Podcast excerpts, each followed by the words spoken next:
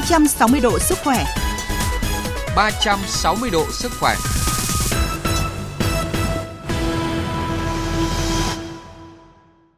Thưa quý vị và các bạn, trong những ngày gần đây thì nước ta ghi nhận khoảng 700 ca mắc COVID-19 mỗi ngày. So với thời kỳ đỉnh dịch là khoảng trên 170.000 ca một ngày và thấp nhất trong gần 12 tháng qua. Tuy nhiên, thời gian gần đây thì biến thể phụ BA.4 và BA.5 xuất hiện ở nhiều quốc gia đã đẩy số ca mắc tăng cao từ 10 đến 50%. Tại Việt Nam thì cũng đã ghi nhận những bệnh nhân COVID-19 mang biến thể phụ BA.4 và BA.5 và dự báo tình hình dịch bệnh sẽ tăng trong thời gian tới. Trước tình hình này, Bộ Y tế tiếp tục xác định vaccine vẫn là vũ khí chiến lược trong phòng chống dịch và yêu cầu các địa phương triển khai tiêm vaccine mũi thứ ba và mũi thứ tư cho người dân, tiếp tục tiêm phủ hai mũi cơ bản cho trẻ từ 5 đến dưới 12 tuổi. Vậy vaccine COVID-19 mũi 3 và mũi thứ tư có hiệu quả như thế nào trước biến chủng mới? Việc tiêm nhắc lại có ý nghĩa ra sao trong công tác phòng chống dịch bệnh giai đoạn hiện nay? Để tìm hiểu nội dung này, chúng tôi kết nối với Phó Giáo sư Tiến sĩ Bác sĩ Phạm Quang Thái, trưởng Văn phòng Tiêm chủng mở rộng miền Bắc, Viện Vệ sinh Dịch tễ Trung ương. Vâng, xin cảm ơn Phó Giáo sư Tiến sĩ Bác sĩ Phạm Quang Thái đã nhận lời tham gia chương trình của chúng tôi ạ. Vâng, xin chào uh, Thúy Nga, xin uh, chào các quý vị khán giả đang uh, theo dõi chương trình. Vâng, thưa ông, những ngày gần đây thì nước ta đã ghi nhận những ca mắc COVID-19 mang biến thể phụ BA.4 và BA.5. Vậy ông có nhận định gì về cái nguy cơ lây lan của dịch bệnh từ những cái ca mắc được xác định này ạ? Ờ, chúng ta ờ, biết rằng là những cái trường hợp mà chúng ta xác định được đều là những trường hợp đã nhập viện và ờ, được hệ thống ghi nhận. Như vậy có nghĩa rằng là ở tại cộng đồng chắc chắn đã có những trường hợp mà lây nhiễm từ những trường hợp này. À, nó khác hẳn so với những cái đợt dịch trước đây. Ở những cái giai đoạn mà chúng ta giám sát rất là chặt từng cái trường hợp một thì ở cái giai đoạn hiện tại chỉ những trường hợp mà có biểu hiện triệu chứng mà vào cơ sở y tế thì chúng ta mới nắm được thôi. Và cũng không phải trường hợp nào cũng được uh, xác định bằng phản ứng uh, real time PCR hoặc là giải trình tự. Cho nên khi mà đã tìm được những cái cá thể những cái người bệnh mà mang các cái biến thể như thế này có nghĩa rằng là ở cộng đồng chúng ta đã có khá nhiều các cái trường hợp mà bị uh, mang cái chủng này. Vâng ạ. Và nhận định về bản chất của hai biến thể phụ này thì tiến sĩ Socorro Escalante, quyền trưởng đại diện Tổ chức Y tế Thế giới tại Việt Nam thì đã thông tin như sau. BA.4 và BA.5 có các đặc điểm tương tự và việc hiểu bản chất của chúng là điều quan trọng. BA.4 và BA.5 có thể lây lan nhiều hơn tới 13% so với biến thể phụ BA.1 và BA.2 của Omicron là hai biến thể phụ đã và đang lưu hành tại Việt Nam trong vài tháng qua. BA.4 và BA.5 cũng có khả năng né tránh sự bảo vệ của hệ miễn dịch cao hơn. Điều này có nghĩa là những người đã bị nhiễm BA.1 hoặc BA.2 có thể bị tái nhiễm BA.4 và BA.5. Vâng ạ, tiến sĩ Socorro Escalante vừa phân tích thì có điểm đáng lưu ý là hai biến thể phụ có khả năng né tránh sự bảo vệ của miễn dịch cao hơn. Vậy thì ờ, Phó Giáo sư Tiến sĩ Bác sĩ Phạm Quang Thái có thể thông tin thêm về cái khả năng mà né tránh sự bảo vệ của miễn dịch ấy thì được hiểu như thế nào ạ? À, chúng ta hiểu một cái điều đấy là khi mà uh, một cái người được tiêm vaccine hoặc là một cái người mà đã bị nhiễm trong quá khứ ấy, thì cái người đó sẽ có được một cái lượng miễn dịch à, miễn dịch nó có thể là miễn dịch tế bào hoặc miễn dịch dịch thể tức là có kháng thể hoặc là có một cái đáp ứng gì đó để mà chống lại những cái lần xâm nhập tiếp theo. Chúng ta biết rằng là khi mà một người mà bị nhiễm hoặc là đã được tiêm vaccine á, thì người ta sẽ có được một cái miễn dịch để chống lại cái cái chủng đó. Và hoặc là những cái chủng thậm chí là cả những cái chủng virus trước đó nữa. Thế tuy nhiên trong cái quá trình virus biến đổi thì À, nó tiến hóa thông qua cái cách là nó biến đổi các cái, uh, cái khả năng xâm nhập của nó. Và vì vậy cho nên nó né được có nghĩa rằng những cái miễn dịch đã có của chúng ta không tóm bắt được những cái virus mới nữa. Và vì vậy cho nên virus có thể vượt qua được các cái hàng rào miễn dịch để xâm nhập vào máu để có thể đến được các cơ quan và có thể gây bệnh được. Thì lý giải cho cái hiện tượng mà um, né tránh hệ thống miễn dịch đấy là cái khả năng biến đổi và thích nghi của virus để mà nó có thể vẫn tiếp tục lây nhiễm mặc dù người đó đã từng bị nhiễm hoặc là đã, đã có vaccine trước đây. Vâng ạ, như vậy thì có thể thấy là biến thể uh, BA.4 và BA.5 thì uh, có thể là làm nguy cơ lây lan gia tăng nhanh hơn. Và những người mà um, đã từng mắc ừ, COVID-19 trước đây ở những cái biến thể khác thì có thể là lại lây nhiễm lại cái biến thể mới này đúng không ạ? Ờ, chúng ta đã từng ghi nhận những cái đợt mà xuất hiện các cái biến thể mới và chúng ta thấy rằng cứ mỗi khi có những cái biến thể mới xuất hiện thì cái khả năng mà những người đã từng nhiễm các cái biến thể cũ ấy, người ta có thể bị tái nhiễm.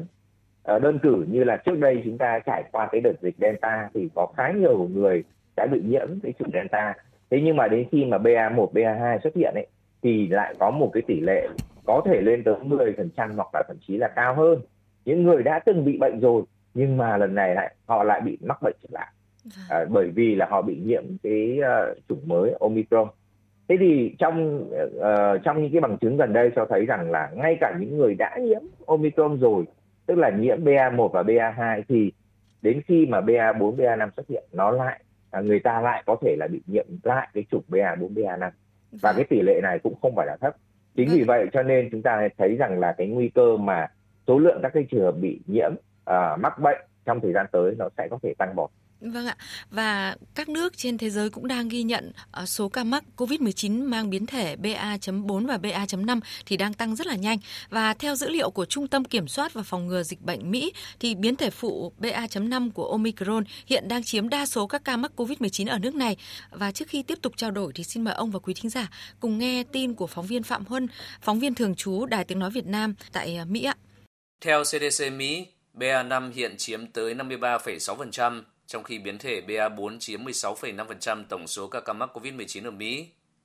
Điều này cho thấy hai biến thể phụ này của Omicron hiện đang là chủng chủ đạo và là nguyên nhân của đợt gia tăng các ca nhiễm ở Mỹ trong thời gian qua. Hai biến thể này đều có khả năng né tránh vaccine và những người từng mắc COVID-19 vẫn có khả năng tái nhiễm. Các chuyên gia y tế cho biết, các biến thể BA4 và BA5 đột biến hơn chủng Omicron gốc. Do đó, hệ miễn dịch gặp khó khăn trong việc nhận biết các biến thể này bất kể chúng ta đã tiêm vaccine hoặc đã từng mắc COVID-19 trước đó hay chưa. Theo các chuyên gia y tế, vaccine vẫn là biện pháp bảo vệ tốt nhất, đặc biệt là trong việc phòng tránh mắc bệnh nặng và nhập viện sau khi mắc COVID-19 và người dân càng nên tiêm mũi tăng cường khi xuất hiện các biến thể mới. Cục Quản lý Thực phẩm và Dược phẩm Mỹ tuần trước đã khuyến nghị các hãng dược phẩm nhắm tới BA4 và BA5 trong các phiên bản vaccine cập nhật của mình nhằm chuẩn bị cho đợt tiêm phòng COVID-19 mùa thu năm nay. Ờ, như vậy thì có thể thấy là nước Mỹ cũng đang ờ, đối mặt với làn sóng lây nhiễm mới từ những cái biến thể phụ của Omicron và nước Mỹ cũng vẫn chọn giải pháp là tiêm vaccine ờ, mũi bổ sung. Vậy thì ừ, vaccine hiện nay thì đang có tác dụng ra sao trong việc mà giảm số ca nặng và nhập viện trước biến thể mới ạ? Chúng ta thấy rằng là ngay cả trong trường hợp mà người ta bị uh, người ta được tiêm vaccine ấy, thì không ngăn cản cái chuyển nhiễm chúng ta cũng đã biết cái điều này bởi vì là cái vaccine mà chúng ta sử dụng nó được sản xuất ra cho những cái biến thể trước đây chứ không phải là cho những biến thể mới. Và cái điều đó chúng ta phải chấp nhận điều đó. Tuy nhiên cái mà các nhà khoa học ghi nhận đấy là những cái người mà sử dụng vaccine dù là sản xuất cho cái biến thể trước đây thì vẫn có khả năng phòng các cái trường hợp thể nặng và nhập viện. Có nghĩa rằng là gì? Vaccine nó vẫn giúp cơ thể tạo ra những cái uh, kích thích các cái hoạt động uh, để mà tăng cái miễn dịch của, của, của chúng ta lên. À. thông qua miễn dịch hoặc thông qua miễn dịch tế bào. Và khi các cái virus này nó xâm nhập mặc dù không cản được cái quá trình xâm nhập của nó nhưng mà khi các cái tế bào bị xâm nhập rồi thì vẫn được phát hiện và vẫn được là xử lý và tiêu diệt. Vì vậy cho nên nó đã cản trở à, hay là góp phần là làm giảm các cái nguy cơ bị mắc cái trường hợp nặng và nhập viện điều này đã được chứng minh ở các cái quốc gia đã được triển khai và người ta thấy rằng ở những cái người mà đã từng bị bệnh những cái người mà đã từng tiêm vaccine thì cái khả năng mà tránh cái trường hợp nặng và nhập viện thấp hơn nhiều so với cái trường hợp mà có thể là vừa bị bệnh mà vừa tiêm vaccine. Vâng ạ. Như thế có nghĩa là cái uh, cái việc mà chúng ta vẫn phải bổ sung vaccine đảm bảo rằng là cái lượng kháng thể cũng như là cái lượng các cái tế bào được hoạt hóa uh, để mà sẵn sàng chống lại các cái cái con virus xâm nhập như thế là vẫn rất cần thiết và ở các cái bằng chứng gần đây nhất cũng đã chứng minh rằng là dù người đó đã được là đã bị nhiễm hoặc đã được tiêm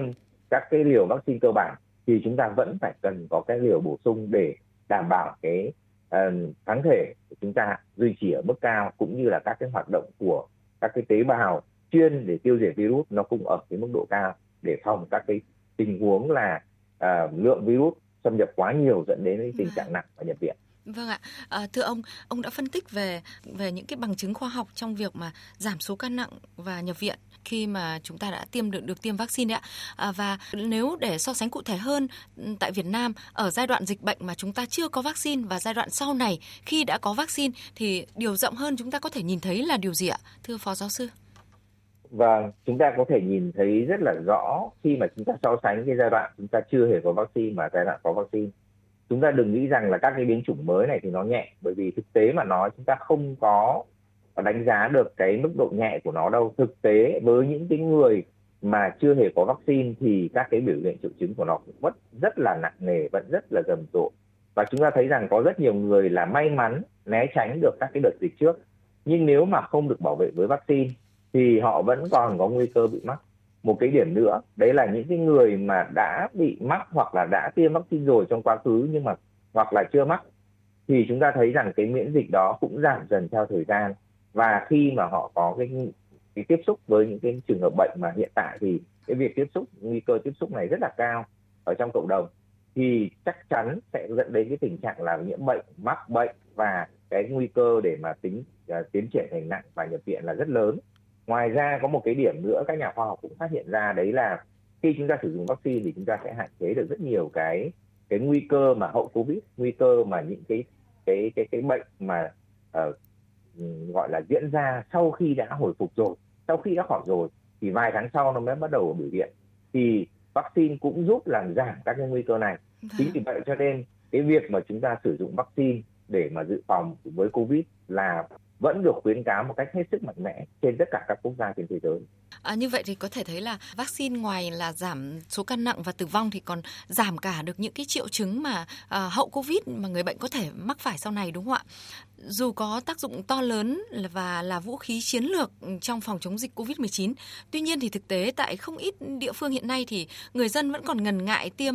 vaccine mũi bổ sung là mũi thứ ba và thứ tư đấy ạ, vì cho rằng là mình đã tiêm hai mũi cơ bản và mắc COVID-19 rồi nên không muốn tiêm nữa. Vậy thì cái tâm lý chủ quan này thì ờ, liệu có thể dẫn đến cái hệ lụy gì không khi mà những cái biến thể phụ xuất hiện và sắp tới cũng có thể có những cái biến chủng mới mà chúng ta không thể nói trước được ạ? Uh, nhìn vào kinh nghiệm của thế giới chúng ta có thể thấy rằng là các cái quốc gia kể cả là ở châu Âu, châu Mỹ và cả các quốc gia lân cận của chúng ta nữa thì cũng có hiện tượng này. Tức là rất nhiều người dân là lúc này bắt đầu thấy chủ quan rồi và không cần phải à, tiêm thêm nữa và lại thậm chí là còn có một số người là đưa ra những cái quan điểm à, rất là sai lầm về cái việc là là nguy cơ của mũi vaccine chứ không phải là nguy cơ của uh, bệnh covid 19 thì cái điểm này nó sẽ dẫn đến cái chuyện là tỷ lệ tiêm phòng ở trong cộng đồng nó sẽ giảm, cũng như là các cái tỷ lệ về bảo vệ đối với từng người một nó cũng giảm. Và chính vì thế cho nên đến khi mà các cái đợt dịch mới, các cái đợt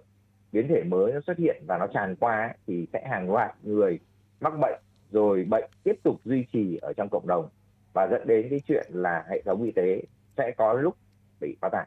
Và trong những tình huống mà bị quá tải như vậy thì chúng ta sẽ thấy rằng là không phải chỉ có những người bị mắc covid đâu mà cả những người không mắc covid cũng sẽ bị những cái tổn thương những cái thiệt hại liên quan đến cái việc là không thể tiếp cận với dịch vụ y tế. Chính vì vậy cho nên chúng ta thấy rằng là cái việc mà chúng ta phải duy trì cái uh, mức độ kháng thể cao trong cộng đồng là hết sức quan trọng để đảm bảo rằng chúng ta không bị quá tải y tế cũng như là chúng ta không bị các cái tình huống mà quá nặng dẫn đến phải là nhập viện và À, không không có cái biện pháp nào để điều trị được.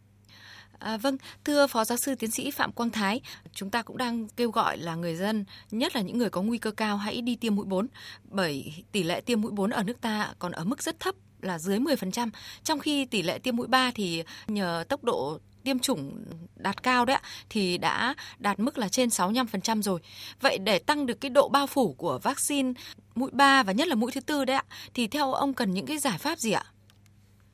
Thực ra thì ờ, chúng ta không áp đặt vào trong luật là đây là những cái mũi tiêm bắt buộc. Chính vì vậy cho nên cái phương pháp ờ, biện pháp là truyền thông vẫn là cái biện pháp quan trọng nhất. Bởi vì chỉ khi nào người dân và kể cả cán bộ y tế nữa hiểu được cái vai trò, cái giá trị của các cái mũi tiêm này, thì chúng ta mới thấy rằng là họ sẽ tự chủ động đi tìm cái cái tiếp cận với vaccine. Trong cái thời gian gần đây thì chúng tôi cũng đã ghi nhận rất nhiều những cái à, câu hỏi, rất nhiều các cái cuộc điện thoại để mà hỏi xem là bây giờ tôi sẽ phải tiêm cái mũi vaccine này ở đâu. Như thế có nghĩa rằng chúng ta đã có được cái sự lắng nghe cũng như là có được cái sự quan tâm hơn từ phía người dân và từ phía cán bộ y tế trong cái việc là chúng ta triển khai cái mũi tiêm thứ ba và thứ tư. Tôi nghĩ rằng là trong thời gian tới thì tốc độ tiêm nó sẽ tăng tăng cao. Đặc biệt là trong cái tình huống mà chúng ta sẽ phải sẵn sàng đối phó với các cái đợt dịch bùng phát trong thời gian tới thì à, cái việc mà chúng ta tăng cường cái mũi tiêm thứ ba thứ tư là hết sức cần thiết. À, vâng ạ. Và cũng không phải là dễ dàng gì khi mà giai đoạn hiện nay có rất nhiều lý do để người dân có thể trì hoãn cái việc tiêm mũi bổ sung là mũi thứ ba và thứ tư đấy ạ. Và một phần khác thì có những người dân cho rằng là tiêm mũi 3, mũi 4 thì sẽ gặp phản ứng phụ nhiều hơn người mệt mỏi hơn. Vậy điều này thì có đúng không thưa phó giáo sư? À, điều này à, đúng với một số người. Đấy chúng ta cũng thấy rằng là về nguyên tắc thì các cái mũi tiêm tiếp theo nó sẽ kích hoạt cái hệ thống miễn dịch của chúng ta nhiều hơn. Cho nên là với một số những cái cơ địa nhạy cảm thì người ta sẽ thấy rằng là ở cái mũi 3, mũi 4 và nói chung các cái mũi sau thì nó sẽ có nhiều thêm các cái phản ứng. Ví dụ họ cảm thấy mệt hơn chẳng hạn. Tuy nhiên cái số này thì lại không nhiều. Nếu mà so với xét về uh, tổng thể dân số thì lại không phải là nhiều. Nhưng chúng ta thấy rằng khi mà người ta quan tâm nhiều đến vấn đề phản ứng thì những cái thông tin trái chiều về cái vấn đề phản ứng lại được nói rất nhiều. Và vì vậy cho nên uh, về à, trên trên bình diện dân số ấy, thì mọi người sẽ thấy rằng là à có nhiều thông tin để phản ứng phụ hơn và nhiều người nói về mệt hơn. Thực tế mà nói thì cái số này người ta cũng đã thống kê rồi và nó sẽ không có ở uh, chênh so với các cái mũi tiết uh, mũi trước đây đâu. Đấy nhưng mà với một cái số số nhỏ dân số thì sẽ gặp cái tình huống này. Chính vì vậy chúng ta thấy rằng là sẽ cần phải có những cái tư vấn về à, phản ứng sau tiêm, sẽ cần phải có những cái tư vấn về à, an toàn tiêm chủng tốt hơn cho người dân, đặc biệt là những cái người mà chúng ta đi ra để chúng ta để tiêm như mũi thứ ba, thứ tư á và nếu mà có cái sự băn khoăn thì hoàn toàn có thể hỏi bác sĩ tư vấn để chúng ta có được cái sự tư vấn tốt nhất cho cái mũi tiêm của chúng ta. Vâng ạ. À, còn riêng đối với nhóm trẻ từ 5 đến dưới 12 tuổi hiện nay thì nhiều gia đình vẫn có tâm lý ngần ngại không muốn đưa con em mình đi tiêm vì là cho rằng là trẻ đã mắc Covid là thường bị nhẹ này. Trong khi có những cái lo lắng mơ hồ về việc là tiêm vaccine vào người thì có thể ảnh hưởng đến ờ, sự phát triển của trẻ. Vậy à, theo ông thì chúng ta cần được hiểu đúng những cái thông tin như thế nào về vaccine tiêm cho các em bé từ 5 đến dưới 12 tuổi ạ? À, chúng ta thấy rằng là cái giai đoạn đầu ấy khi mà triển khai cái nhóm 5 đến 12 tuổi này thì có rất nhiều tâm lý lo ngại và kể cả trong đội ngũ y bác sĩ khi mà triển khai cũng vẫn là băn khoăn. Vì là chúng ta thấy rằng là đây là một cái nhóm trẻ nhỏ mà cho nên chúng ta sẽ rất là băn khoăn. À, nhưng trong suốt cái quá trình triển khai đến hàng chục triệu liều uh, thì chúng ta thấy rằng là với cái nhóm 5 đến 12 tuổi này thì các cái biểu hiện rất nhẹ các cái biểu hiện liên quan đến mũi tiêm rất nhẹ. Vâng. Kể cả cái vấn đề có sốt hay sưng đau tại chỗ hay là các cái phản ứng gì thì gần như không ghi nhận ở cái nhóm này. Như vậy chúng ta cũng có thể thấy rằng là với cái nhóm trẻ từ 5 đến 12 tuổi, các cái vấn đề liên quan đến tiêm vaccine là không có vấn đề gì cả. Và kinh nghiệm triển khai ở nhiều quốc quốc gia trên dưới cũng ghi nhận cái tình huống tương tự. Nhưng cái mà các con đạt được, cái mà các con có được, đấy là một cái miễn dịch là tốt đối với cả covid 19 và nhờ cái miễn dịch đó, chúng ta sẽ thấy rằng những cái bé mà được tiêm thì ở cái tỷ lệ mà bị các cái trường hợp nặng cũng như là các cái biến chứng hay là các cái vấn đề về hậu covid nó cũng đã giảm đi rất nhiều. Chúng ta thấy ừ. rằng là gì ạ? Ngay sau uh, các cái đợt dịch bùng phát thì những cái bệnh viện lớn như viện nhi trung ương hoặc là một số các cái bệnh viện khác mà có khoa nhi đã ghi nhận một cái tỷ lệ trẻ rất lớn nhập viện bởi các cái vấn đề về hậu covid. Thế nhưng mà nhờ có cái mũi tiêm covid uh, ở trẻ từ 5 đến 10, dưới 12 tuổi chúng ta thấy rằng là những cái uh, những cái hiện tượng này ở trẻ em nó cũng đã giảm đi. Và nó chỉ gặp ở những cái trẻ mà chưa hề có tiêm vaccine thôi. Và những trẻ đã có vaccine thì cái tỷ lệ uh, mà hậu covid nó rất là thấp. Và điều này nó chứng minh được một điều đấy là cái mũi tiêm của chúng ta đấy là hiệu quả đấy là an toàn và đấy là cơ hội cho các uh, các con để chúng ta có thể có được cái cái buổi đến trường an toàn Dạ, vâng ạ, à, xin trân trọng cảm ơn Phó Giáo sư Tiến sĩ Bác sĩ Phạm Quang Thái và xin cảm ơn quý thính giả đã quan tâm theo dõi chương trình của chúng tôi.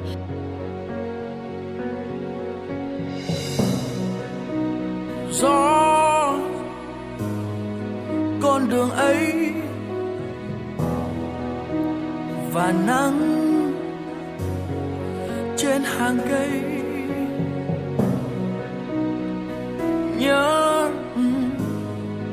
sao lại nhớ sao hình bóng vẫn còn đây?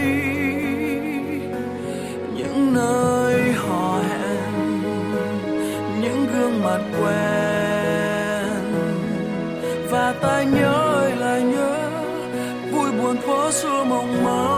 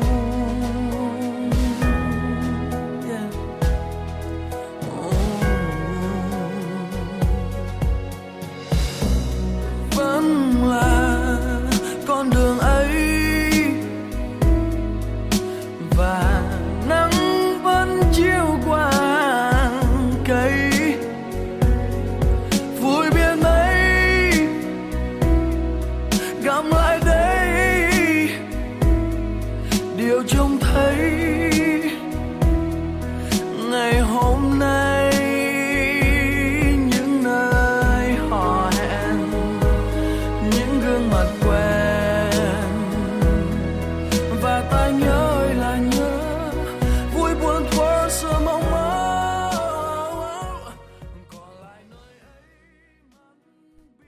Thưa quý vị và các bạn, viêm đường tiết niệu là bệnh lý thường gặp ở phụ nữ, ảnh hưởng đến sức khỏe con người, đặc biệt là phụ nữ trong thời kỳ mang thai. Do sức đề kháng suy yếu nên hệ tiết niệu của bà bầu có thể bị nhiễm khuẩn. Triệu chứng của viêm đường tiết niệu chủ yếu là đi tiểu khó, rất hay buồn tiểu, nhưng mỗi lần đi lại ra rất ít, tiểu buốt, đau rát, bệnh nặng có thể tiểu ra máu. Người bệnh thường bị đau, căng ở bàng quang, khó chịu vùng bụng dưới và cảm giác mệt mỏi bứt rứt. Nước tiểu ở người bệnh thường đục và có màu hồng. Theo ước tính, có khoảng 15% chị em mắc bệnh về đường tiết niệu trong quá trình mang thai. Bác sĩ Nguyễn Đình Liên, Bệnh viện Đại học Y Hà Nội nhận định, viêm đường tiết niệu trong quá trình mang thai còn dẫn đến những ảnh hưởng lớn đến sức khỏe cho cả mẹ và bé.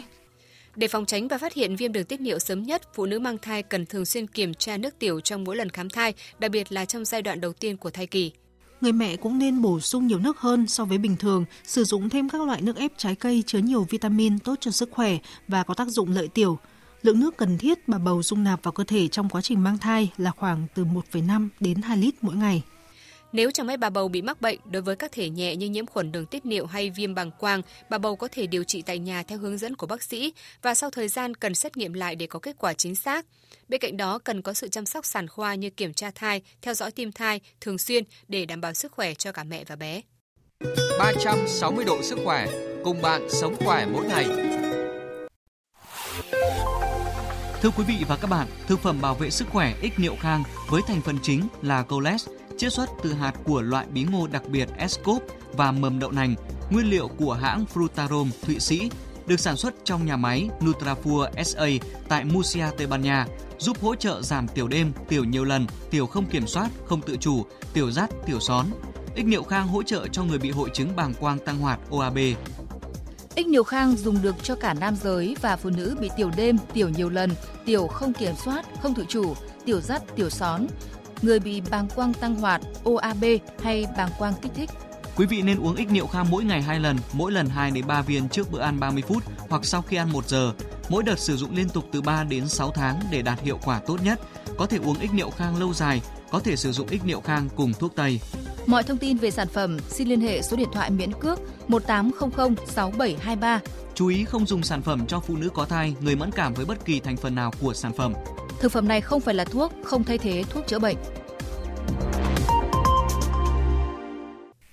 À, vâng, đến đây thì thời lượng của chương trình 360 độ sức khỏe đã hết. Xin chào tạm biệt và hẹn gặp lại.